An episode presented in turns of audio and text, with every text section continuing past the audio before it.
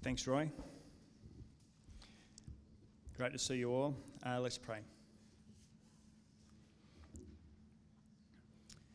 Our Father, when it comes down to it, our thoughts and actions depend on whom we are trying to ultimately please in our life. Help us to do the hard yards this morning by examining ourselves and also revealing through the power of your Spirit whom we are ultimately pleasing.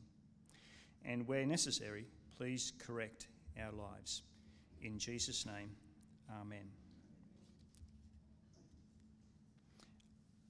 Uh, generally speaking, uh, what don't you like? I think I don't like getting it wrong.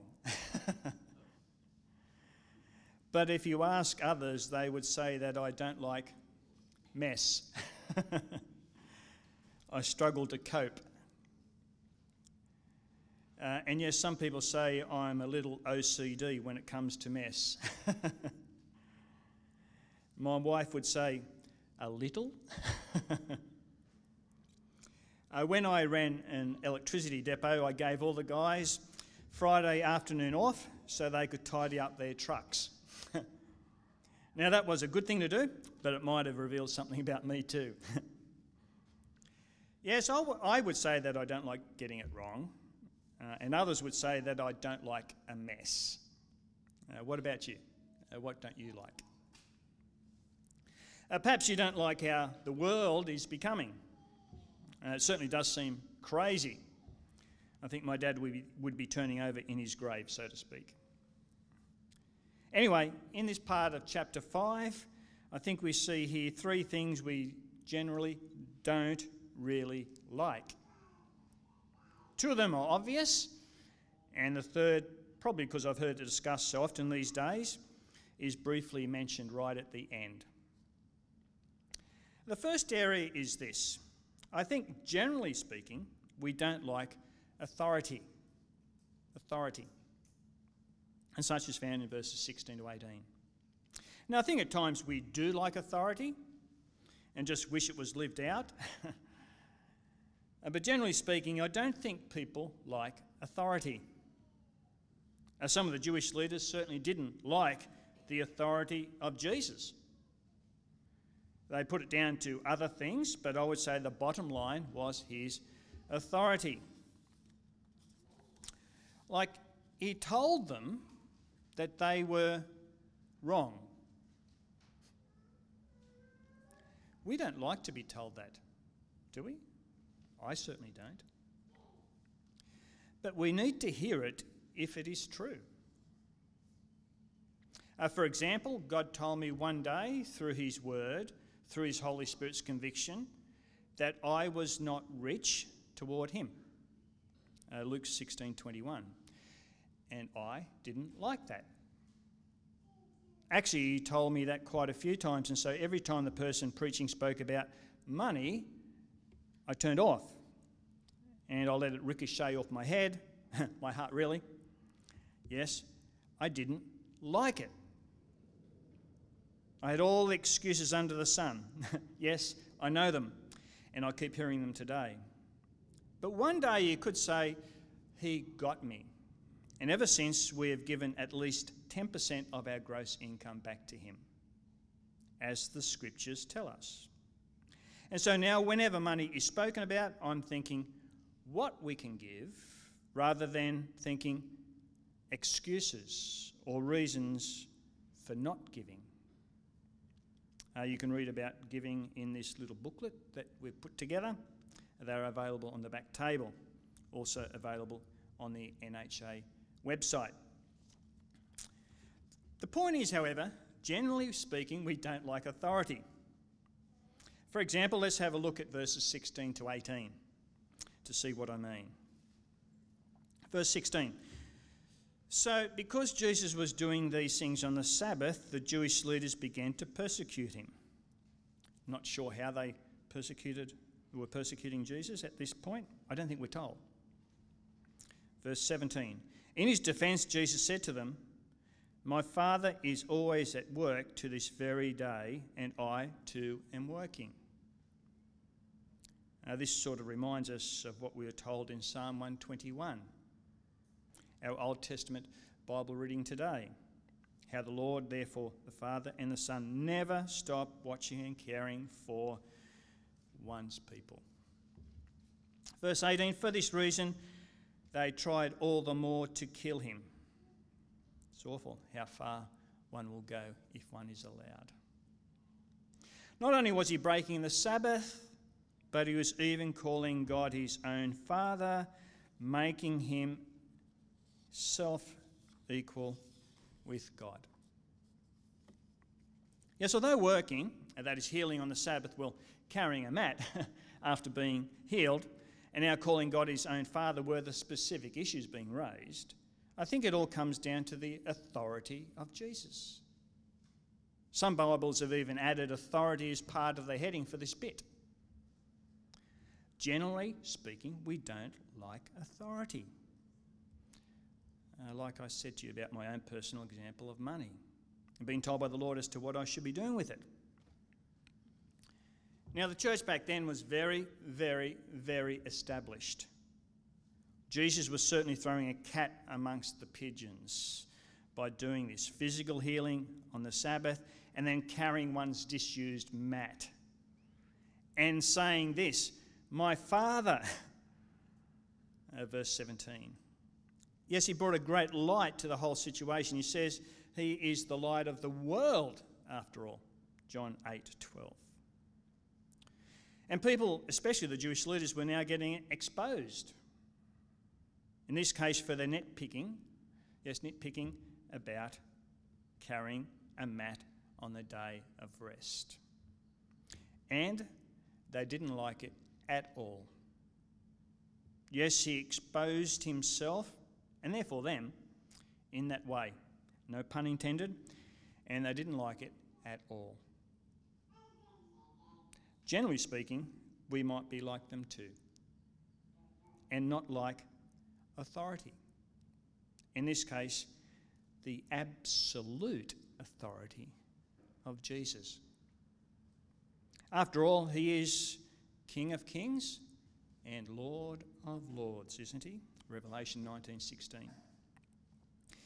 You know, sometimes I wonder uh, what he would say to us in his church today.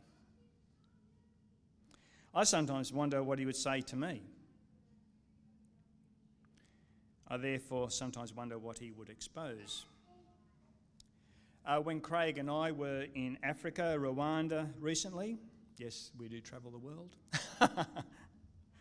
I asked someone who is an African church leader as to what they thought about the West, in particular, Australia.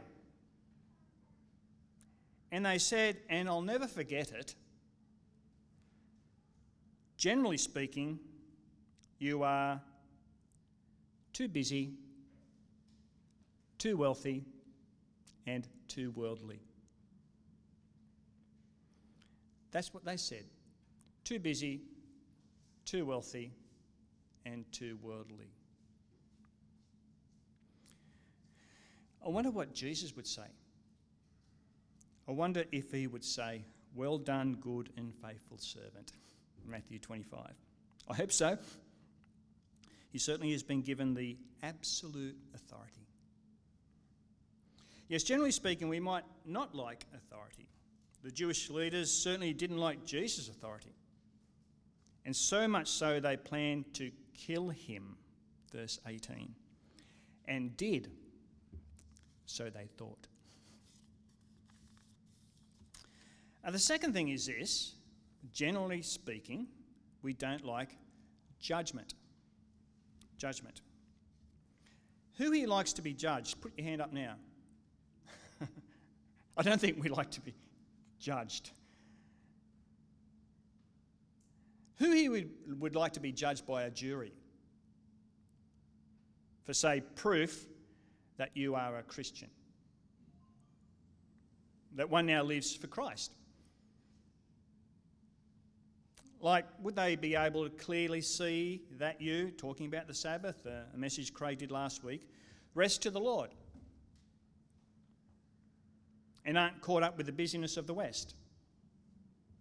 Likewise, if they looked at your finances, would they say there's proof beyond reasonable doubt that you give regularly and generously to your local church?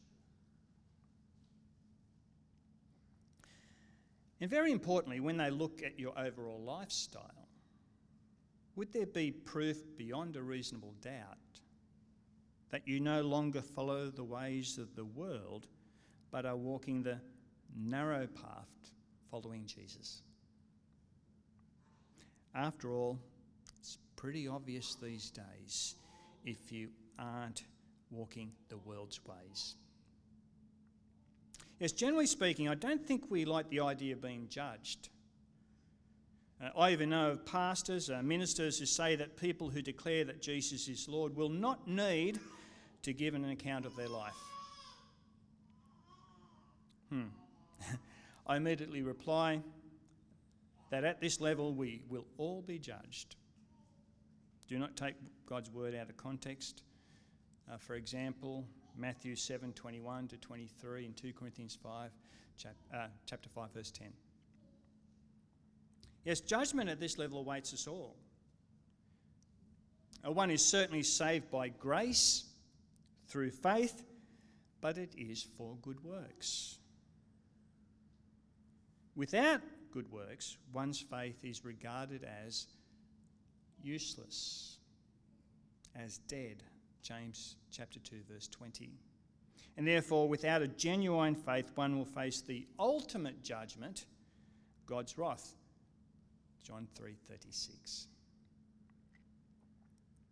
But who's who does the judging? Well, it's not a jury. Unfortunately, juries can be swayed. I'm sure you've seen that happen. And unfortunately, juries can, be, can get it wrong. I'm sure you've seen that happen too. But judgment at this level, in all of our cases, yes, all, is by the one person who will not get it wrong. Judgment is performed by the person who said in the reading last week, Stop sinning, or something worse may happen. Verse 15. And what is that person's name? Well, it's Jesus. Hence, what is described as the judgment seat of Christ. 2 Corinthians 5:10. Yes, all judgment has been handed over to him and he shall deliver fairly. As scary as that might sound. Uh, we're told in verse 22 of this very chapter in John, moreover the Father judges no one Yes, no one. But, there's that word again, Craig, has entrusted all judgment to the Son. Uh, that is Jesus, that is Christ. Yes, all judgment. And in verse 24, two verses later, some people misunderstand judgment.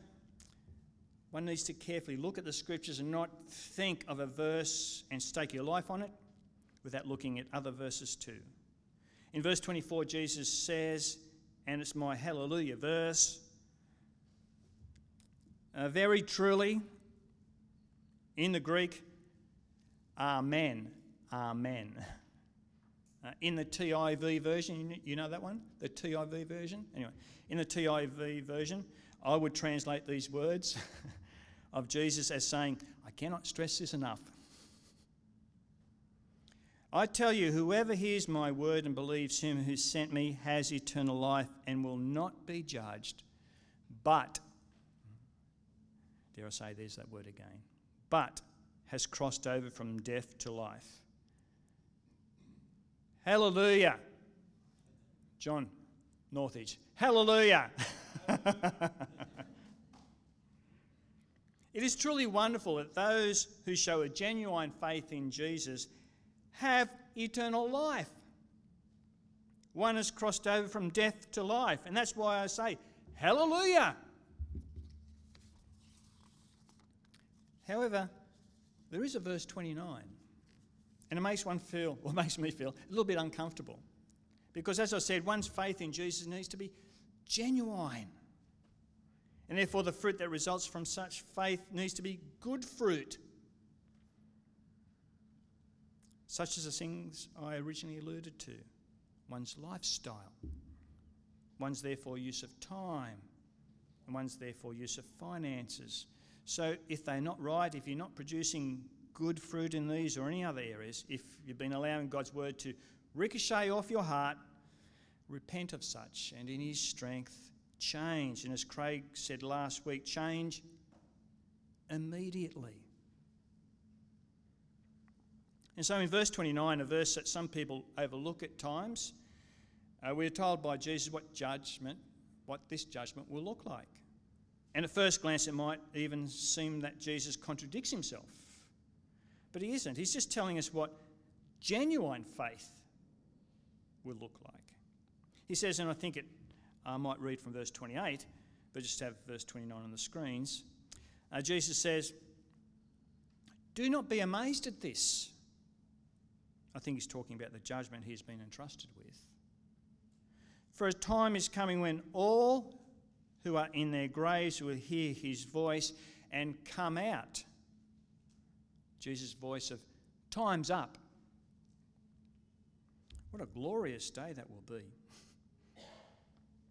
I think we've already seen glimpses of it in Matthew 27:52 and John 11:43. Look them up. Matthew 27:52 and John 11:43. Are those who have done what is good will rise to live, and those who have done evil will rise to be, uh, perhaps nitpicking, to be condemned. Yes, judgment, a judgment delivered by Jesus and it's a judgment based on genuine faith seen in one's fruitful life of walking down that narrow path. Generally speaking, we don't like judgment. But at one level, this judgment is done and dusted when one has genuine faith. I know my life would now show, even to a jury, that I have a genuine faith but it's certainly a work in progress, genuine faith. But through the help of His Spirit, we must stop giving into the world, our flesh and the devil, and we must progress. Yes, must progress in our walk with Him. Uh, thirdly and finally, last point, uh, generally speaking, I don't think we like justice justice. I originally mentioned that Jesus will judge fairly. And I mention that because of what is said to us in verse 30. I think there seems to be a flow in these verses about the, the authority of Jesus. And here we are told a few things, including how Jesus will therefore judge justly. In verse 30, Jesus says, By myself, I can do nothing. I judge only as I hear, obviously from his Father and my judgment is just. For I seek not to please myself, but him who sent me. I hear most people say that life is not fair. And it usually isn't. And I myself can think of a lot of things that have come my way that are not fair at all. And so, at one level, I would like to see justice delivered. Uh, if anything, at one level, I might even look forward to it, if you know what I mean. And I guess I'm not the only one.